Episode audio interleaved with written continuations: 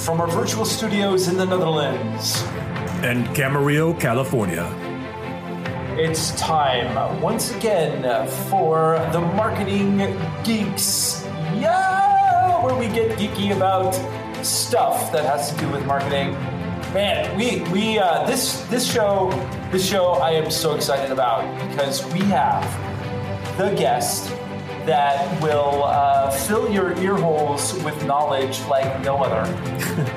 That's right. We have the guest that ends all guests. He is going to blow your minds with some of the latest technology and uh, things that are coming down the pipeline. We're going to talk about AI. We're going to talk about conversational marketing. I'm excited. Yeah, absolutely. And uh, this is a guest that uh, uh, we have been trying to get on our show, and finally, the moment has arrived. In fact, we have pushed aside all other guests who are clamoring to be on our show simply to bring the following guests. They can wait. They can wait. but we can't. So, with that, get ready for the biggest knowledge to ever hit your skull and once again, ladies and gentlemen, the marketing geeks. Hello, everybody. Our uh, our guest is uh, uh, quite a uh, an accomplished person. And before we get to our guests, we're going to uh, express a little bit of capitalism. So stand by. Do you want the benefits of personalized thank you cards and gifts to all of your customers, friends, and contacts without having to spend the hours upon hours to make that happen? Introducing Banner Season, an all new personalized cards and gifts platform that allows you to leverage technology so you can create a unique experience for your customers that leaves them saying, wow. If you want to keep your customers coming back again and again while also exciting them to give you referrals, this is for you. Banner Season uses name fields just like with email so you can print your contact's first and last name on cards and more importantly, gifts like coffee mugs, golf balls, water bottles, brownies, and more. Plus, you can add your logo and design to the front of each gift. Mail a personalized card and gift to every customer you have with the click of a button. It's easy. It's free to join and you pay only as you use the software. Go to bannerseason.com and enter the invitation code START. That's S T A R T START as the invitation code, which will be required to get started now. Today's episode of Marketing Geeks is brought to you by Rev.com, a leading provider of transcription services, captions, and foreign subtitles. If you have a podcast, a YouTube channel, or you have video of yourself giving a keynote talk, go ahead and send the audio of that over to Rev.com and they will transcribe it for you so that you can repurpose the content and reach a wider audience. You want to write a book? Record your thoughts and send that audio file to Rev.com. They'll give you an accurate transcription within 12 hours of sending it. Save yourself valuable time. By doing this, you can add real SEO value to your website as the videos and podcasts are repurposed into blog articles, and your videos will get a wider reach as you're able to add subtitles to your videos or translate them into other languages as well. Rev.com is a game changer for serious marketers. And right now, we have an exclusive offer for listeners of Marketing Geek. To let you try it out for yourself, Rev.com is offering a $10 coupon for first time users. That's right. All you have to do is go to www.rev.com forward slash blog forward slash geeks. You can also find this link in the show notes, www.rev.com forward slash blog forward slash geeks. He is the VP of marketing at uh, drift.com, which is a conversational chatbot platform. You must check it out. He's a co host of the Seeking Wisdom podcast, co creator of Hypergrowth, the world's fastest growing modern business event. Uh, he's author of the number one best selling book on conversational marketing. Ladies and gentlemen, boys and girls, Dave Gerhardt, thank you so much for being on the show, sir. That was the, that was like the most. I, I didn't know where you guys took me in that intro. I was like, yeah. I, I, well, oh, I, where did I land? I'm, am I still here? yeah, you're, you're here, baby. You, are still here. Landed. I told you. Okay. I told you to fasten your seatbelts. You it's know? hard to believe like, that that was live. It just felt pre-recorded, didn't it? No, no, it was. No, I knew it was live. I knew it was live. I could feel the energy. Thanks for thanks for having me. I I appreciate you all having me having me uh, on the show. So happy to do it. Yeah, yeah, man. Uh, and and so uh, g- give us a for those of our listeners who are not familiar with uh, with Drift.com, with you. Give us a little, give us your your uh, elevator resume and tell us all about your it. elevator resume. I love that term. yeah, so so so I'm, I'm VP of marketing uh, at Drift. Drift is uh, the number one conversational marketing platform in the world, and I just always wanted to say that, and, and it's now true by G2 Crowd uh, customer reviews, which is awesome. But um, yeah, if you if you don't know about conversational marketing, the uh, conversational marketing, the way that I think about it is um, conversational marketing connects you now with the people who are ready to buy now. So unlike traditional marketing sales, where you go to somebody's website, you fill out a form, and then a BDR chases you down for six weeks until you either die or unsubscribe. Um, Drift actually connects connects you now uh, while somebody's live on your website, which is how people want to communicate and, and how they want to buy. I've been here for uh, three and a half years. I was the first full time marketing hire. Uh, employee number like six or eight when uh, when we started, and the company's now grown to uh, 300 people. We have three offices. Um, it's just been it's been crazy. We wrote the book on conversational marketing. We've we've grown one of the biggest events in, in this space, and uh, it's been it's been a really fun ride. And uh, I'm excited because I think this is just kind of the hopefully it's the hopefully it's the middle of it. So I'm excited. Yeah. So you said you were one of the biggest events. Do you have a, a conversational marketing event that you put on each year? Uh, it's it's called hypergrowth, and okay. it's really it's really about um, it, it's about personal and professional growth. Uh, so we we didn't want to have an event where like there's so many events in this space where you know you go there and you're going to learn how to you know get better at uh, Facebook ads or SEO and yeah. we we we believe so much in like one of our core values as a company is is always be learning. And we we believe so much in like role models and learning from from others. And so we came up with this concept of hyper growth which is hey what if we did an event that was really focused on personal and professional growth? And we didn't we actually didn't bring you just marketing people. We brought you uh, former athletes musicians artists authors in addition to those sales and marketing people that you might uh, expect to hear from. And uh, the response is the response has been amazing and the the event has has has been a ton of fun to do. So yeah that, that's a little bit more of the focus. We are adding because there's a there's a, a group of people our customers who do want a little bit more tactical stuff. We're, we're adding a you know i guess more more of what you said in the beginning a, a conversational marketing type of event. Um, this year because because there's a group of like we there's a there's a need for like people that kind of want a little bit more of a boot camp but, but I think most people will go will end up going to both events. Yeah. Now I uh, yeah. and, I was or go ahead Andros. Oh, I was going to say when when when is the event and where can people uh, find out about it to go to it? Yeah, go to hypergrowth hypergrowth.com. Um, there's actually three events. So London, so we're going to London in June, June 10th. We're Boston in September, and then uh, the Hypergrowth San Francisco uh, event will be the customer, uh, the conversational marketing event, and that'll be in, in, November. Hey, can the marketing geeks do a live remote from uh, London? Yes, it's right. It's uh, it's like right near me. Like I, I, just a small little plane ride. I could dr- actually drive to London from my house uh, thanks to the channel. So. Please. Uh, yeah, man. Yeah, you heard it here, here first, folks. Live remote. That's right. It's uh, happening. It's official. that, that, would be awesome. Now, uh, I, I, saw I saw you. Um, well, actually, I did not see you. I'm sorry about that. But I, I, was over at Traffic and Conversion this year. I saw that you were one of the speakers at Traffic and Conversion. Um, and I believe the year before, David Cancel was there, or, or I don't know if you had uh, spoken both years as well. Uh, what was that like at, at, Traffic and Conversions, and how does that compare kind of to what you're doing at um, Hypergrowth? I know that they're purely marketing for one, but yeah, yeah. So, um, so we we've gotten to know the so so the company that that puts on Traffic and Conversion Summit is called Digital Marketer, we got to know the the founder and CEO Ryan Deiss very well the last couple years.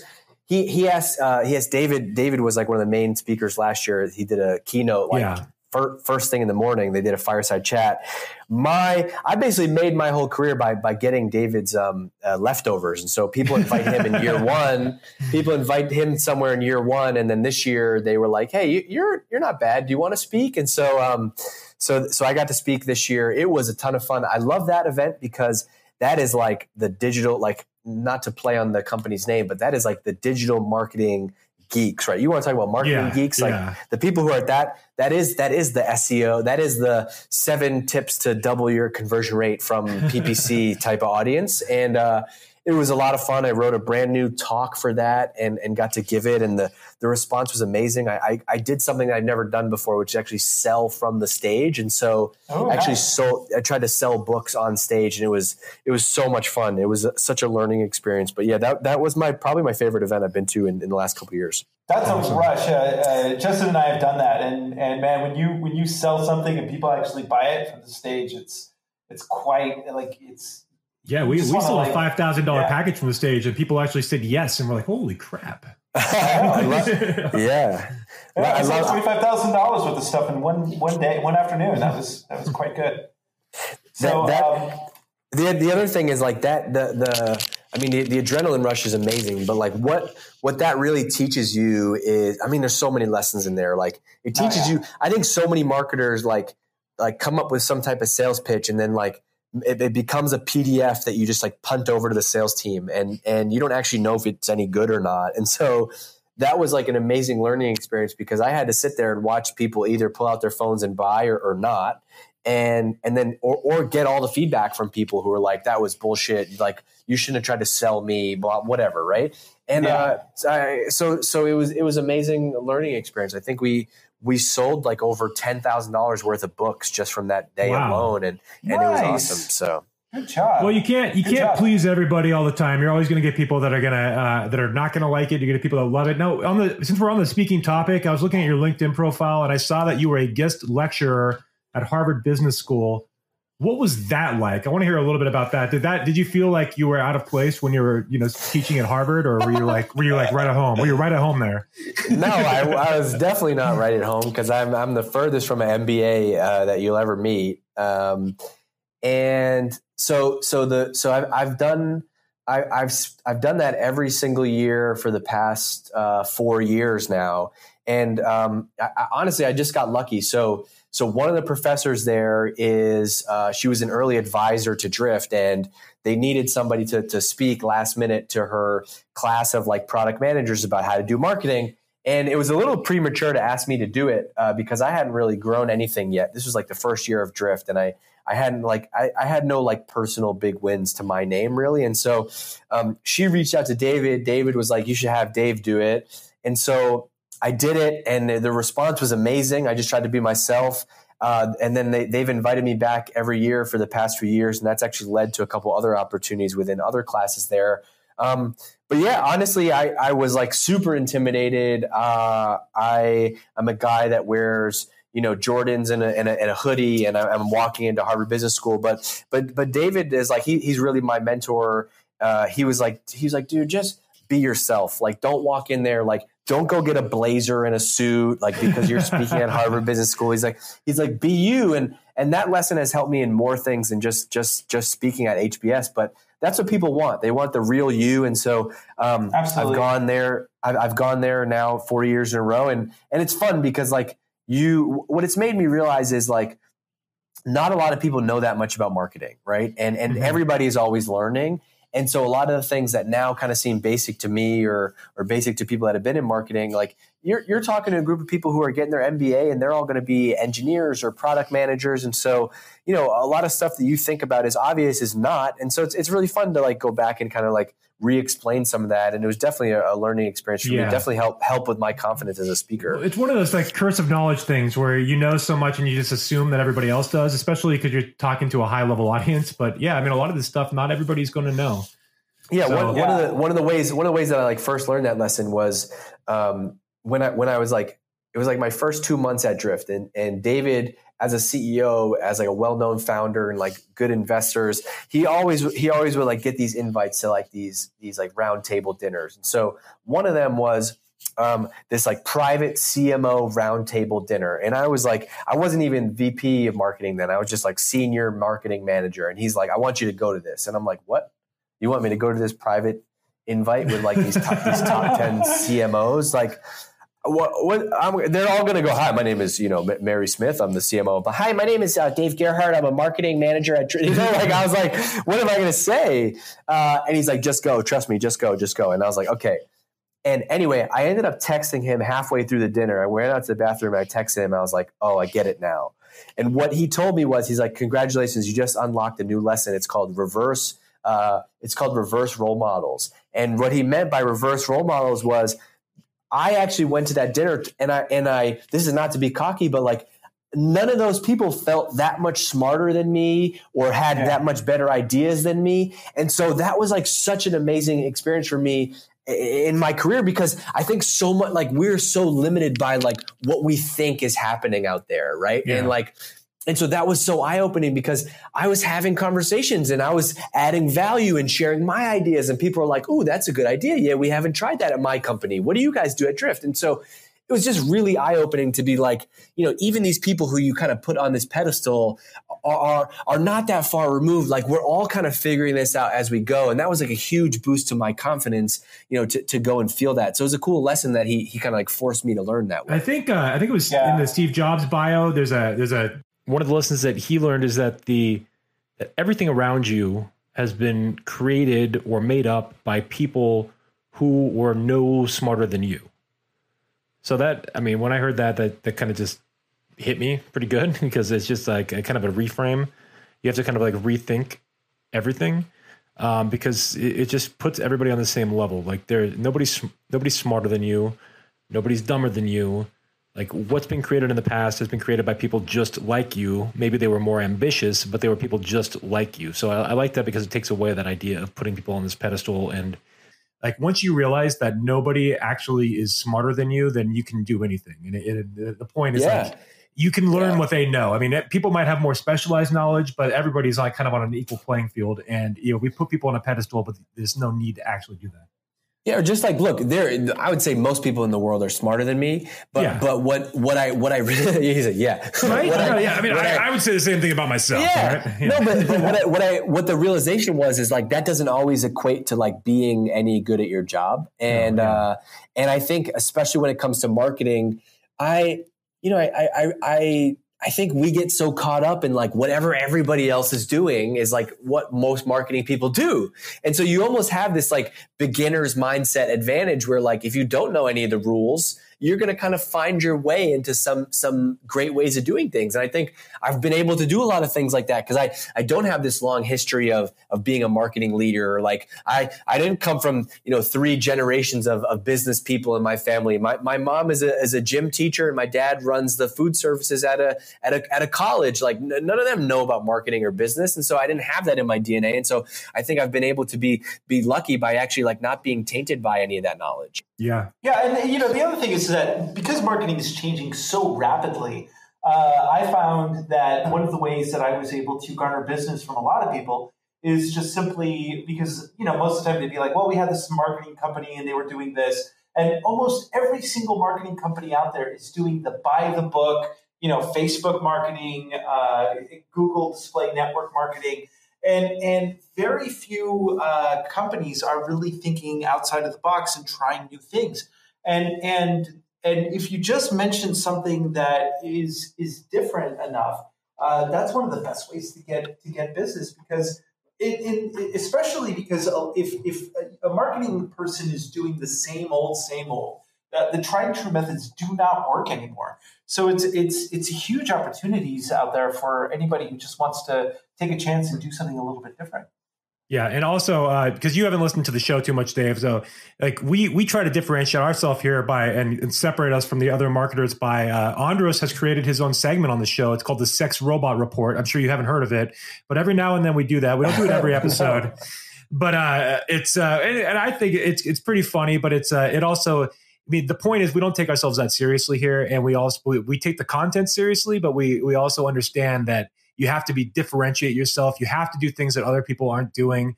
I mean, if everybody's using the same swipe copy, then uh, you know, it, it, it, then people are going to get sick of it and they're not going to respond to it.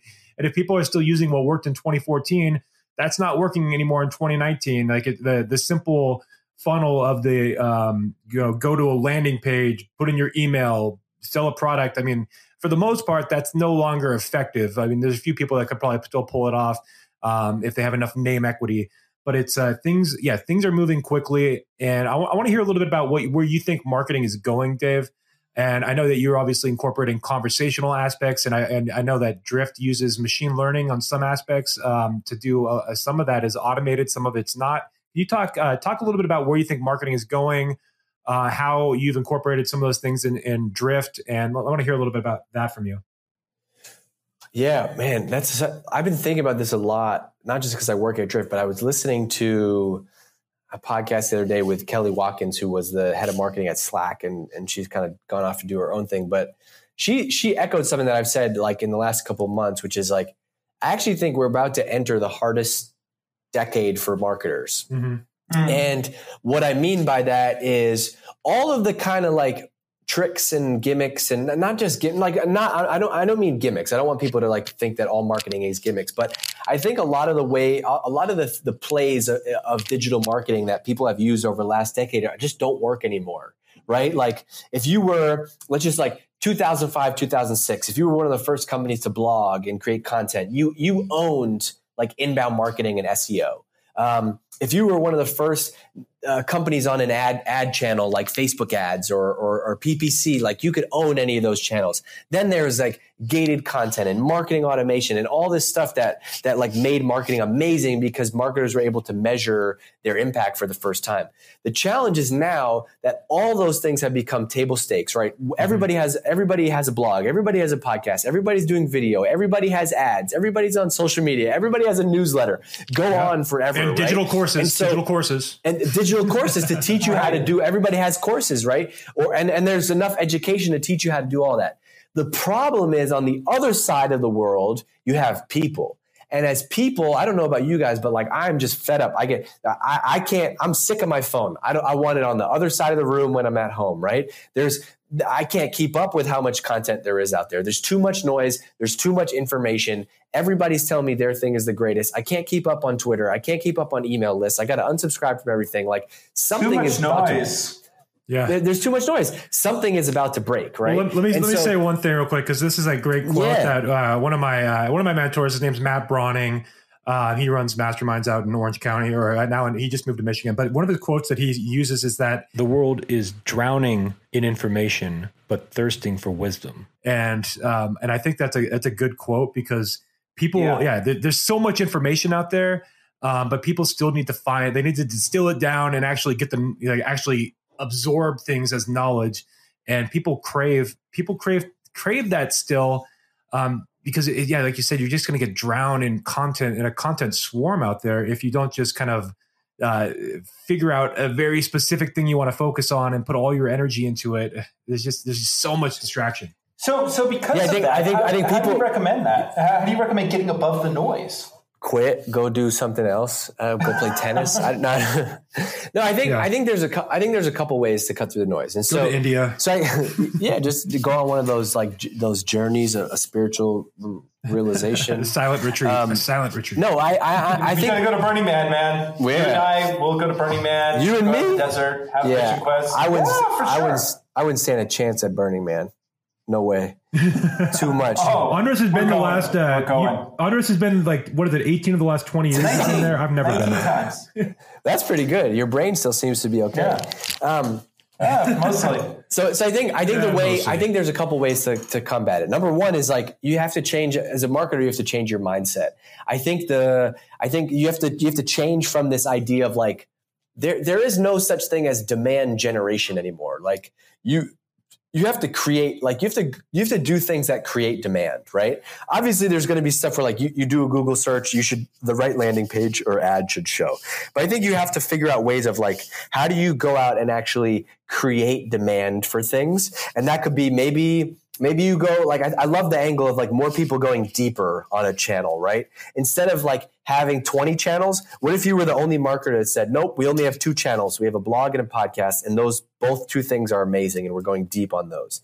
Um, the other thing this the other thing is like i think the hack for being for cutting through the noise is to be real and to be authentic and to be human. This is something that i'm so passionate about um, because i think like in a world where no one wants to be sold to or nobody wants to be marketed to, you can't like disguise marketing anymore, right? You and so the only way to do that is to be upfront, right, and to be real. Um, you have to be like, yes, this is a this is a sales email, but look, here's why I want to tell you this, right? And I think a lot of those like classic copywriting techniques of like addressing objections and handling false beliefs up front have to play into your marketing. the the realest way to be real, right? To use that is to is to show your face. And so I love video. Like I'm so bullish on video, and so so are we at Drift for that reason. Because video is a way that I can market to you, and it's me. I'm not hiding behind you know uh, no name at do not reply.com or whatever the email is, right? Like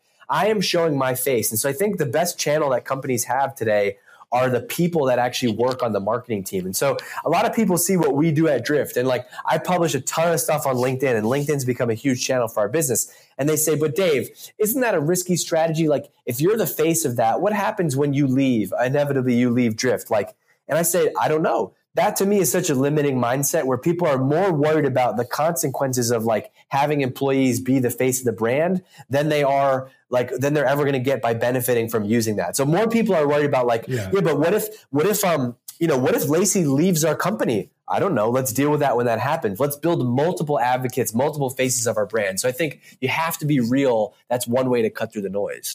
Yeah. yeah, authenticity is is absolute key in all of this, and uh, I've talked about this in previous uh, uh, previous episodes. Where right now I'm doing a, uh, a, whole ad initiative. It's not even an ad initiative; it's just a, a social initiative where I'm making these one minute documentaries about the employees at the company I'm uh, consulting for, and and uh, just about what they do and what their job function is and how they make this product and so it's not an advertisement; it's just them talking about what they what they're passionate about with that with their job. And uh, we ran a huge uh, uh, Google uh, Display Network ad campaign and spent a lot of money on it. And we got a lot of like brand awareness, like people saw the ad. But the most engagement we get is from these little tiny documentaries, putting them on LinkedIn, sharing them here and there, and people love it. And and the engagement rate is through the roof and it doesn't cost the company anything except what they pay me right? So it's yeah it's, i love that. I, are, are, yeah. Honestly that my favorite my favorite ads my favorite ads are like are people that make ads on their iphone. Um, and they just they just pop up in your in your some of our best performing ads is like hey, it's Dave from Drift. I want to tell you two reasons why, blah, blah, blah, blah, blah, right? Because it doesn't feel like marketing. And the, yeah. the other thing is like the trick though is you have to always be that person. And so like my whole strategy is like, I want, I want you to, I want to sound the same. I want to be the same person on this podcast as I am in, in how I, how my emails sound and how I sound on social media and how if you ran into me out to dinner with my wife and daughter on a Saturday night, I want to be that same person because I think you can't, you can't fake it, right? I can't have like act, you know, marketing actor Dave and then Dave. And one of my favorite, like one of my favorite lessons of all time on this is is from Patagonia, the Pat, the, the, Patagonia CEO and founder uh, Yvon Chouinard. Yeah, he basically said our brand. Um, he said our brand is to tell people who we are because writing uh, fiction is so much harder than writing nonfiction. And like I think about that, think about that, right? if you're trying to write fiction every day, you have to think about what story do I want to tell? Who am I? What do I want to do? If you're writing nonfiction, I'm going to roll out of bed and go into work, and you're like, this is who you get.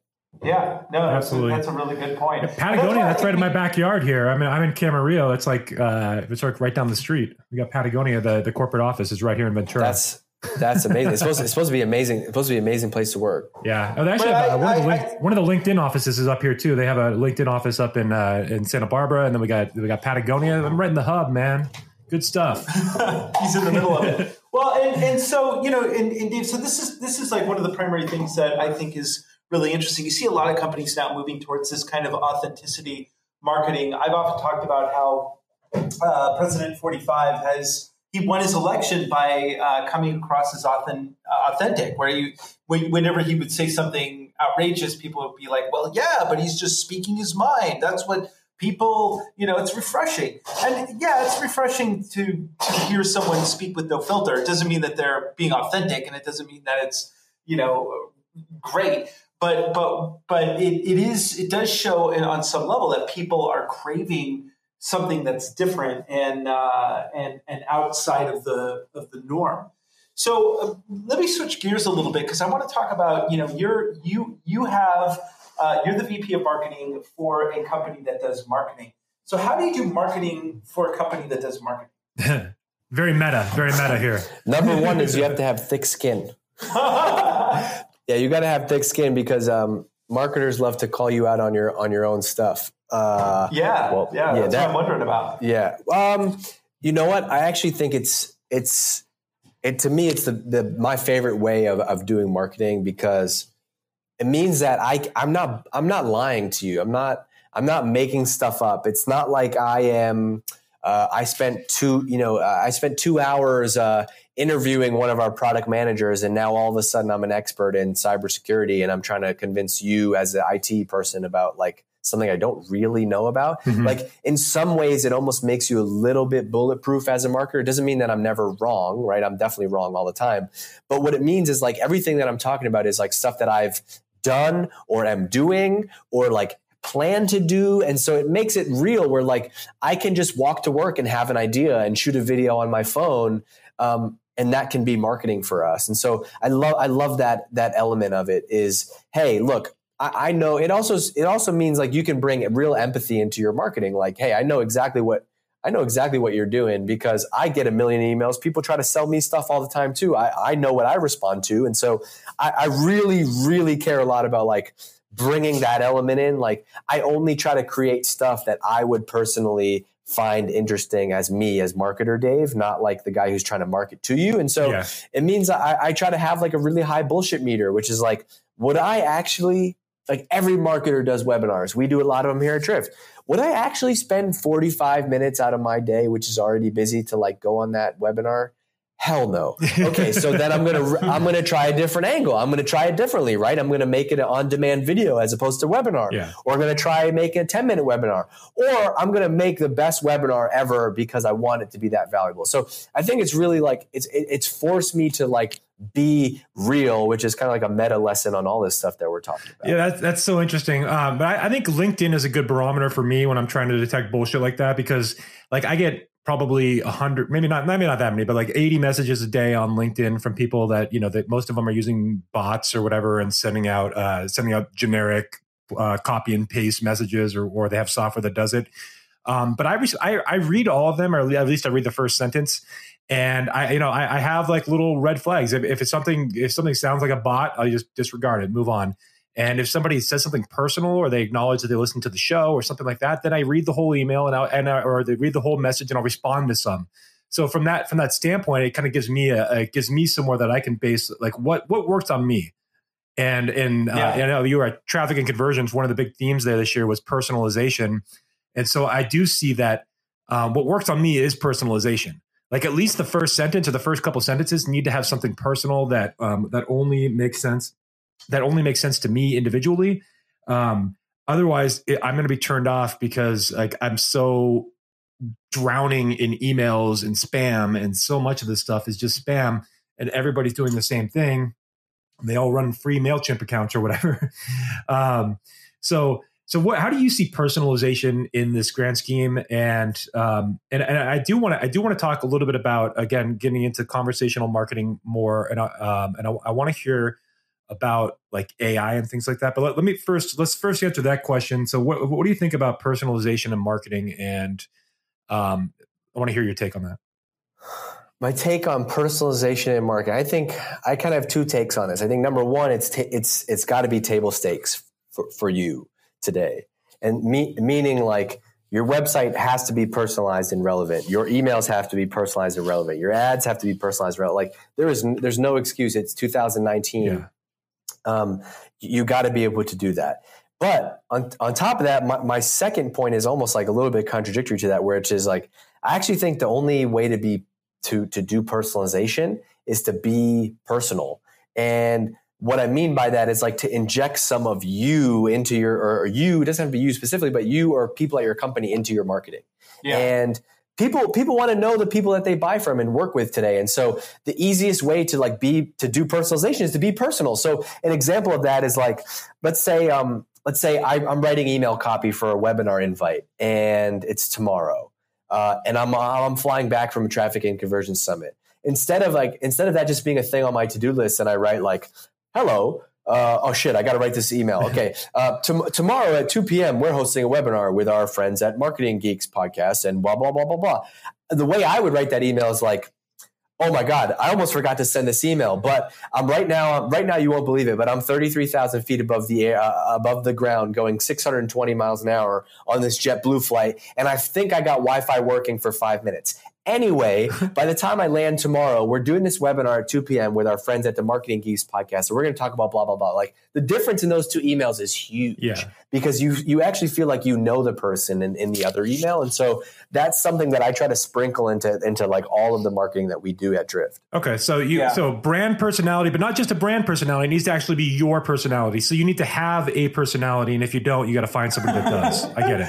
Yeah. yeah you, you, have to. And like the, the, the, the have a personality personality thing is so important. Like it's also the same advice that I give a lot, which is like you got to pick pick a side, right? You can't be everything to to everybody, especially today when there's so much noise. Yeah. So like I am okay if there's people out there who some people who don't like me or the way that I do marketing, I'm totally fine with that because I know that there's a big enough audience of people who do, and I would rather appeal to those people um, than like worry about like how do I how do I be everything to everyone. So you, you got to pick a side the same way I believe like you have to pick an enemy in your marketing and whether that whether that's a competitor or some like global force that we all can can rally yeah. behind, right? Like you got to pick a side. Yeah, yeah, I've heard that described as like you have to develop a conspiracy uh, and that, that kind of thing too. Like that, there's a, this other thing working against you, kind of uh, kind of mindset. I've heard that in, in a copywriting class.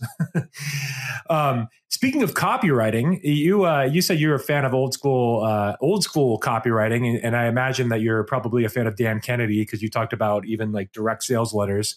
Um, you like for for copywriting we i mean you've already shared some of your techniques like where what are your like inspirational uh, or who, who are the people that inspired you for copywriting and like what are some of the cool techniques that you use that you think are effective and marketing in general tactics? like where, where what, what the best ideas that you've like kind of gleaned from what where where what's the uh, yeah. origin of those and if you don't like dan kennedy yeah. let us know yeah, I, I actually I love Dan Kennedy. My only problem is I can't find enough of his stuff. Like I, I would I wish I could get his like tapes or something like that. Yeah. Um, everything I've read from Dan Kennedy is amazing. He has this one thing in the in, in, one of my favorite books is the Ultimate Sales Letter, which he wrote, and he has this like one page that's like the 10 questions to ask before writing and i, I use that almost every time.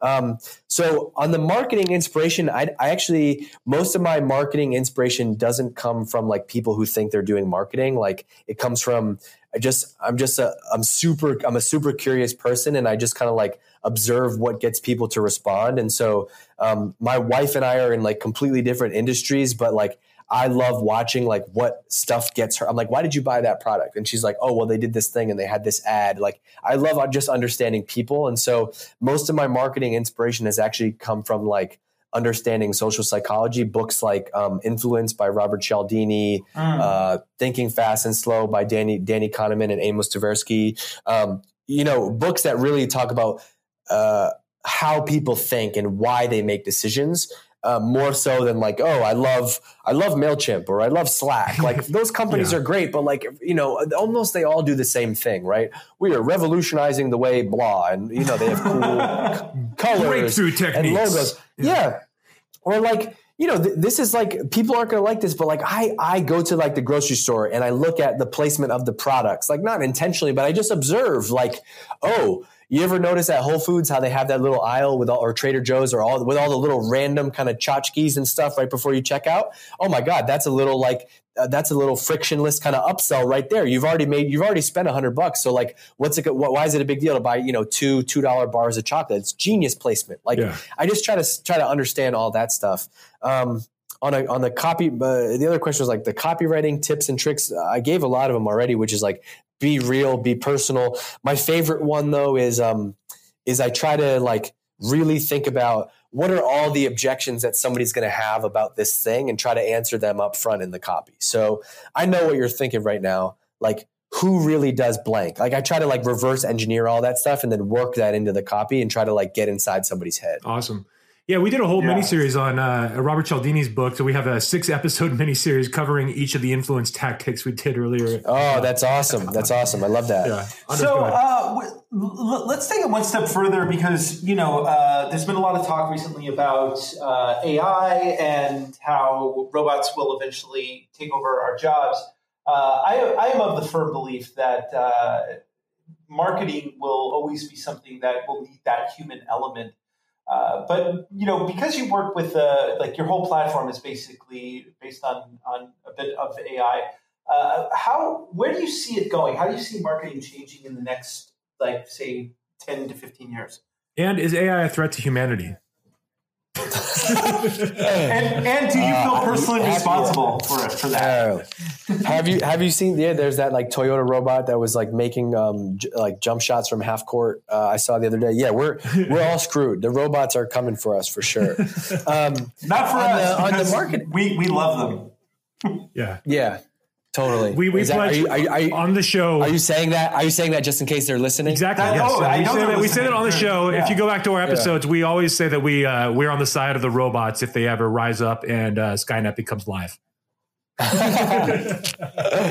um, look uh, on, on the marketing side of things, like we're we're actually very bullish on on AI, like at, at Drift, because the what we see AI's possibility is is to really like handle all of the stuff that that that makes marketers do bad things, which is my non-scientific way of explaining. It. But like, I think that marketing and salespeople don't actually want to spam people or, or like don't want to blast you or or like you know they don't want to make you jump through hoops in order to talk to somebody at the company. And um, I think they just they just can't do it because they're trying to do too many other things. And so I think that AI has the possibility to basically like remove all the digital paperwork that comes in marketing. Like it's so ridiculous that a sales rep has to like go and after having a good call with somebody go and spend 20 minutes entering notes in salesforce like to, to make sure that everything is logged properly like no sales rep that i've ever met wants to spend their day doing that right can, and, can i just stop you for one second I, I, just i just need sure. like, like like two minutes to just gripe about salesforce because i gotta tell you for uh,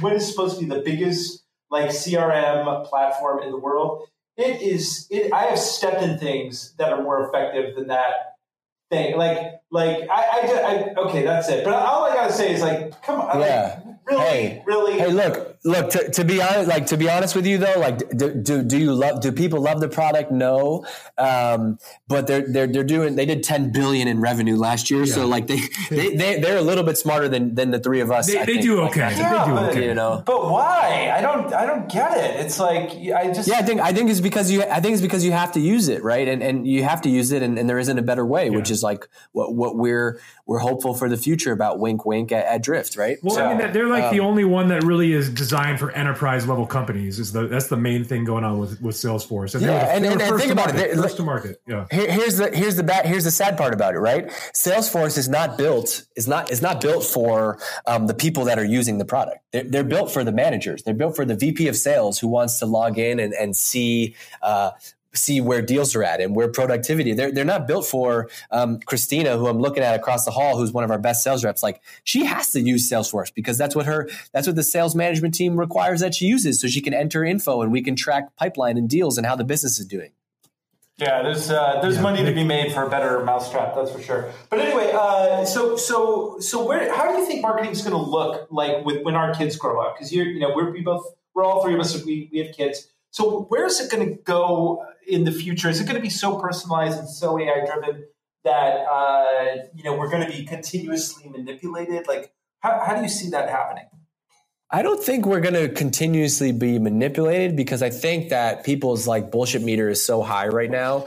I really think that marketing's job. This is something that uh, you know David, our CEO, feels really strongly about, and it has like I've always been like, what is what is the definition of marketing? He's like, the job of marketing is to help people buy. And I think that that is going to be the next decade, which is like, it is all about helping people buy. It's not about convincing you to buy. It's not about, hey, jump, hey, fill out this form and somebody will call you back or, hey, go through this thing. And then we'll, it's about like, how can we help you? It's literally about being a tour guide for people yeah. all, all across the internet. And so I think that's going to be the biggest shift is it's the most, it's whoever my bet would be that is, this whoever like the companies that are going to win are the companies that make it easier for people to buy not not more difficult and i would argue that the last decade 20 years of marketing has actually been about making it more difficult and adding in more friction mm. interesting take so less on less coercion and more helpfulness. I like that. So we we know uh, I know you got to wrap up because you've got you're you're uh, up against the clock. There's other things that you have to do uh, today, and we really appreciate you uh, being on the show. Will you come back on the show because there's still like so much that I want to talk to you about. Yeah, I'll come back. I'm sweating right now because I got so animated. This is yeah, good. Awesome. But I, I, do got, yeah, yeah. We got to go. We got to go. But I'll come back. Okay, right, so right. so uh, before, one last thing. Uh, what are you geeky about right now? What am I geeky about? Yeah, it doesn't matter what it is. Game of Thrones, whatever it is. What are you? What, what, what's most? What are you most geeky about right at this moment? Oh man, sneakers, sneakers. I I'm a sneakerhead, and I've I'm re like I have this really bad sneaker addiction. I I love sneakers growing up, and then I and then I like didn't wear them for for work because I wore like pleated khakis and and like Kenneth Cole shoes for a while, uh, which is mm-hmm. not a knock on anybody. That's literally what I wore. And then uh, I They're I, uncomfortable. I got really bad. Yeah, totally. I really got back into sneakers, and so um, I'm I'm really heavy into into sneakers right now to the point where um my wife is is threatening me about my closet space and that I need to get rid of at least 10 pairs of shoes this weekend. Sounds like the exact opposite thing that I deal with. All right. Well, well, keep in touch with us because uh, I'm serious. I, I, would love to come out to uh, to London, and if you ever come out to here to the Netherlands, man, uh, let's hang out. I'll take you to uh, uh, all the, the great uh, places, and we'll go get quote. And it'll take you to Burning Man too. Let's do it. I, hey, sign me up. Year year twenty, year twenty. I'm in. When it's your twentieth anniversary, I'm going to Burning Man. All right, see you guys. This was Sounds a lot of fun. All right, I see. All right, take care, brother. Bye. Wow, that was amazing, and uh, I, I, I, I think that uh, you know who would really uh, benefit from uh, authentic conversational marketing. Who? Why? Oh, the sex robots. Yes, but of course, the sex robot. Yes, ladies and gentlemen, it is time once again for the sex robot report. Uh we know you've missed it. It's been weeks. It's been weeks. Yeah. Yeah.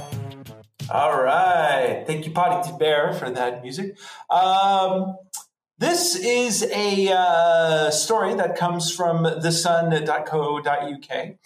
Uh, headline Stuffed Crust, sex robot, quote, takeaway service lets pervs rent used dolls for 180 a night and they get delivered right to your door. They turn right up door. in cardboard boxes just like a pizza, but they're nowhere near as appealing. You know, I first of all, I take issue with this headline because uh, I, I, think that that just saying just because someone wants a used sex robot delivered in uh, something equivalent to a pizza box uh, doesn't necessarily mean they're pervy. It means that you they just have different tastes than you do. Second of all, uh, if your sex robot can fit in actually actually andros if you want a used one then there's something going on. If you want to use no dude that's your that's just your kink. That's just your thing. I mean just like a used one. I don't want one. I mean is it washed? I mean, man how used how used are we saying here? Like how used is it? If, if, if that's your thing if your thing is to have sex with a pizza shaved used sex robot. How could it possibly are, be like a pizza box? A pizza box is thin and like a square. I know, can't some, imagine some, that a sex robot's going to fit in a pizza box. All right, it's going to be a you know, large believe, Amazon believe Prime not, box. Some guys are that wide. I'm just telling you. That's wow, wow. That's okay. how it is. All right. So uh, it's the latest manifestation of an ongoing sexbot craze. I wouldn't call it a craze. Would you call it a craze? I, am not, not, sure. It's, it's, not a craze yet, but it could become a yeah. craze. So I'll, I'll leave if it open that it could, it, it could yeah. be a craze. By the time you listen to this episode, maybe it's a craze. But right now, on this date, no, it's not. Yeah. Well, let me tell you something. If you bring your pizza box sex robot and it's used, uh, I mean, again, it's everyone's kink, but that that you know, it's all a good company. You bring it to like a, but it's such dinner. a great discount, one hundred eighty dollars. I don't know what the regular price is, but one hundred eighty dollars. That sounds like a huge discount. I don't know, man. You could get a real live person here in the Netherlands, and it's all legal, so for about the same price. You know, so but are know. they used or are they are they new? Oh, they would definitely be used. Ooh. Yeah, yeah, definitely. Ooh. She she or he would definitely be used. Um, not that there's anything wrong with that. I think you know, sex workers have a right to uh, life and liberty like everyone else. Um, So it sees uh, men turning uh, to lifelike dolls for sexual gratification. We previously seen sex doll brothels, self lubricating sex robots, and even secondhand sex bot trading forums. Now, obsessed sex bot fans are renting dolls from Los Angeles based Vivint Dolls for a hundred pounds per night. A Vivid is now making dolls. Okay. No, it's Vivint. Vivint. Oh, Vivint. It's a oh, it's a different company. Okay. It's a different it's a different company. So customers pick up the doll that they want and order one for uh, one day at a time, and then it turns up in a cardboard box, just like a takeaway pizza. No, not just like an Amazon Prime box. It's not a pizza. It's an Amazon Prime box. Come on. Okay, okay, with a little smile right on the right on the box. so uh, anyway, there you go. It, uh, it if if you want, uh, you can now have home delivery used sex robots uh, brought right to your door. And but only for a limited time, folks. Only for a limited time. Act fast, or it'll be really, really used. Yeah, yeah. Well, uh, all, all, I can say is, uh, you know, again, if that's if if if that's your thing, hey, if that's your thing, you know, you know what? you're not you're not go, hurting anybody as long thing. as long as the the sex robot uh, is giving consent. I have no problem with it. I'm not here to judge you. I'm not here to judge you. You do your thing, I'll do my thing, and yeah. we'll all just do our thing. Yeah, we'll just you you you you I'll you you get your pizza delivered one way, and I'll get it delivered another. That's. uh I like my pizza with pepperoni. You like your pizza with whatever. All right. So, uh, what else you got for me? Um, well, let's get into the world of geek news, shall we? Yeah. Yeah. So, in the world of geek news, a lot of stories today. A uh-huh. lot of stories. Um, the most importantly, J.J. Abrams has come out and said that there's more to the story of Rey's parents than previously known and he's going to reveal it in episode nine. And I, I, I think that I already told we we talked about this, but am I supposed to care about this? I, yes, you're supposed to become a Star Wars fan again because J.J. Abrams is doing whatever. Uh, all right, we'll skip that story. Let's go to the next story. The Russo brothers have asked fans of Avengers not to spoil anything in Avengers Endgame. So that goes for you, Andros, who gets to see the movie like two days before I do. You are not allowed to spoil it for me. Well, apparently there is a five-minute Avengers Endgame leak. Uh, like the last five minutes of the movie has. Well, I don't want to know it. Don't tell me. I'm I don't want to know about it. I'm going to tell you. You know what happens? They beat Thanos. No. I, I oh. no, they don't all die again. I wanted them to. I thought I was hoping they would die again. I don't know, man. Uh, I didn't see before that. I well, crap. Well, crap. Now, uh, did you see the story about the Disney Plus service? So Disney Plus, the stock has been exploding this week. By the way, it's up to it went from like 108 to 132 ish, I think, uh-huh. uh, maybe even a little bit more. Um, but they announced that not only are they going to have like their entire kids digital series of movies, animation movies available on the streaming service, but they're also going to have, I think it was like 12 of the 18 Marvel movies will be on there, wow. available for free. Well, as part of it, the service will be $6.99 to $6.99 a month. They're uh, they're starting low, and I had read a long time ago that their plan was to do that because they want to. They're going to capture market share, and then eventually they'll probably raise prices, just like every company does. Um, but they're to have so they're to have original shows. We have uh, we have the Mandalorian, the Star Wars show. We have a Captain or not Captain America, but Falcon and Winter Soldier show. We have a Loki show. Uh, they just announced another one, which I'm blanking on all of a sudden. There's another show they just announced for. Uh, yeah, and and unlike uh, unlike the uh, Netflix shows, these will actually distinctly tie into the Marvel universe. Correct. That's right. They have announced that these will be part of the canon of the of the Marvel universe. So that's I mean exciting stuff. And again, Disney did buy 20th uh, 20th uh, Century Fox or 21st Century Fox, whatever they're called and they now have access to all of their video library and a lot of those movies are going to be available through the streaming service so this is a this is a big one folks uh, i expect them like anyone that's subscribing to netflix for kids content alone is probably going to be switching over as it's going to be lower priced and um, all, all the disney content that's on netflix currently will be pulled off so all that stuff's going to go away and all the 20th Century Fox stuff probably comes off too eventually. So Marvel is also releasing a show that is based on the Scarlet Witch and the Vision. It's called. Uh, get you ready for it. So I guess uh, so. Scarlet Witch's name when she's not the Scarlet Witch is Wanda Maximoff, and the Vision's name is of course the Vision because he's a robot. So his name is the Vision. So the show.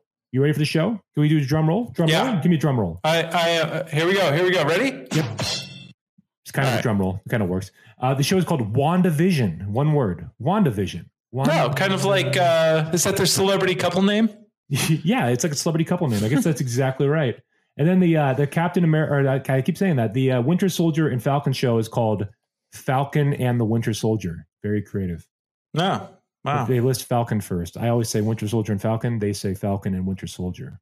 So there you go. That's the Hmm. title. They have cover art and everything. Somebody somebody in marketing they ran a focus group and that's what they came up with. Uh, here's some depressing news. Westworld won't return until 2020. What? So That's next I year. know. That's in the future. When is I know. Black Mirror coming I back? know. Jeez, Black Mirror hasn't been around. I mean, I- they did Bandersnatch, but that's like a one episode thing. I know this is like uh, th- th- we're getting into Rick and Morty territory. Yeah. Where uh, laziness. yeah. Well, so it, it might be uh, hard to be that creative though. When you're like, I, I can understand that Rick and Morty, they got to make all the jokes be funny. They're, I, I'm sure they have a high standard set for themselves, and and they have to like follow a deadline. I mean, shit, Andres, how long has it been, and we still haven't even put out a book? Come on. I What know, if we had to or do a a good book? show. What if we had to do a book every year or a show every year? You have to come up with a new show. That's a lot. Yeah, I, I don't I don't know if the quality would get any better. To be honest with you. Yeah, the first season's the best. Sorry. Sorry, guys. We're at the high. so uh, yeah, so uh, basically, uh, uh, next week we have another fine guest. We're not going to reveal it now, but this is uh, we're working on some really great content. And um, you know, if you if you like what we're doing, by all means, please uh, go to our Patreon page, become a uh, contributor. We uh, we're in the process of revamping the show and making it even a little bit better. Marketinggeeks.podcast.com is now up and running. Thank you, Justin. Uh, sign up for our email list, and uh, uh, you know, right now we have uh, I think two people. So uh, that means that five of our seven listeners have not signed up yet. That's a shame. So, That's a shame. time. It's time. It's time. And with that, another fine edition of the Marketing Geeks. Please connect with us on LinkedIn and uh, leave a review. Let us uh, let people know what you think. If you think we're doing something awesome, tell your marketing geek friends. Yeah, I mean, you can review us on LinkedIn. You can you can send me a uh, what do they call those? A recommendation on LinkedIn. I'll take it. I would say yes. I'm not. I'm Yeah. not. I'm not opposed to it. Uh, or you can just go review the show on iTunes like everybody else, and be sure to give an honest review.